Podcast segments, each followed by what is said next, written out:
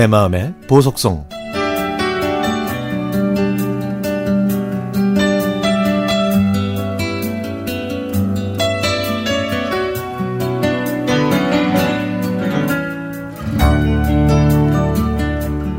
눈이 많이 내린 2월이었습니다.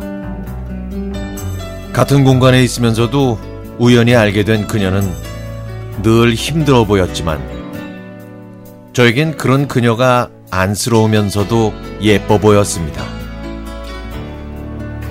저, 저 이거 그녀의 작은 눈이 깜짝 놀라서 저를 쳐다보니까 저도 순간 말을 못했습니다. 저기 저 오늘 이런 거 주는 날이라는데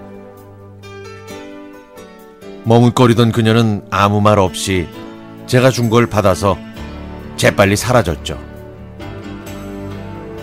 그렇게 시작된 인연은 만남이 돼서 저희는 놀이공원으로 눈썰매를 타러 가기도 했고 어색해도 손을 잡고 사진도 찍었습니다.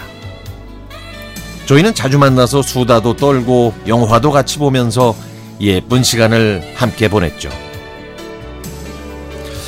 그렇게 지내면서 행복했는데 그녀가 갑자기 사정이 생겨서 서울로 가게 됐고 수원에 있는 저와는 가끔 전화를 하게 됐죠. 그리고 얼마 후에 저는 입대해야 했습니다. 나 군대 간다. 잘 갔다 와. 우리 만날 수 있을까?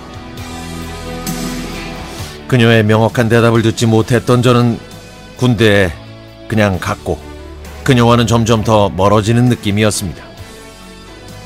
그렇게 시간은 흘렀고 제대가 얼마 남지 않은 어느 날 후임이 저를 찾으면서 어떤 여자가 면회를 왔다고 알려주었습니다.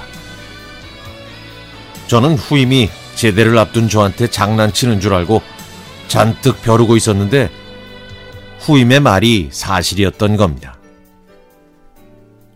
직장 생활을 하던 그녀는 대전에 일이 있어서 왔다가 시간이 나서 잠깐 들렀다고 했어, 했죠.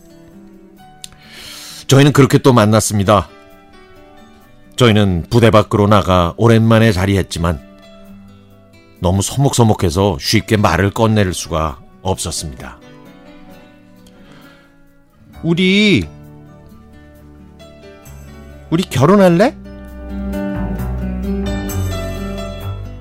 싫구나?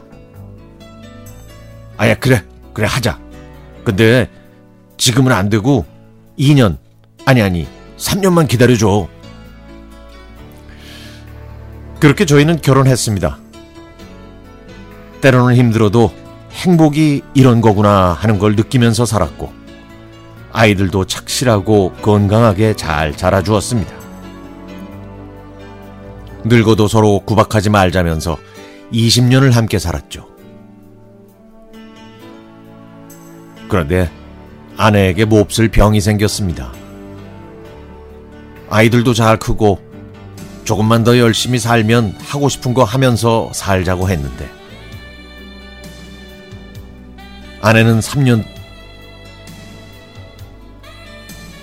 3년이라는 시간 동안 아픔만 견디고 아픔만을 간직하고 다른 하늘 아래로 떠났습니다.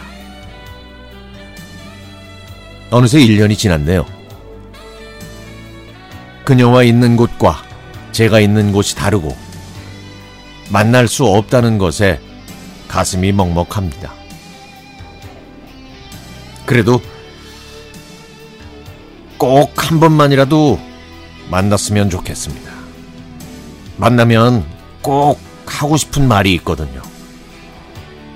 정말 미안하고 사랑하고 고마웠어.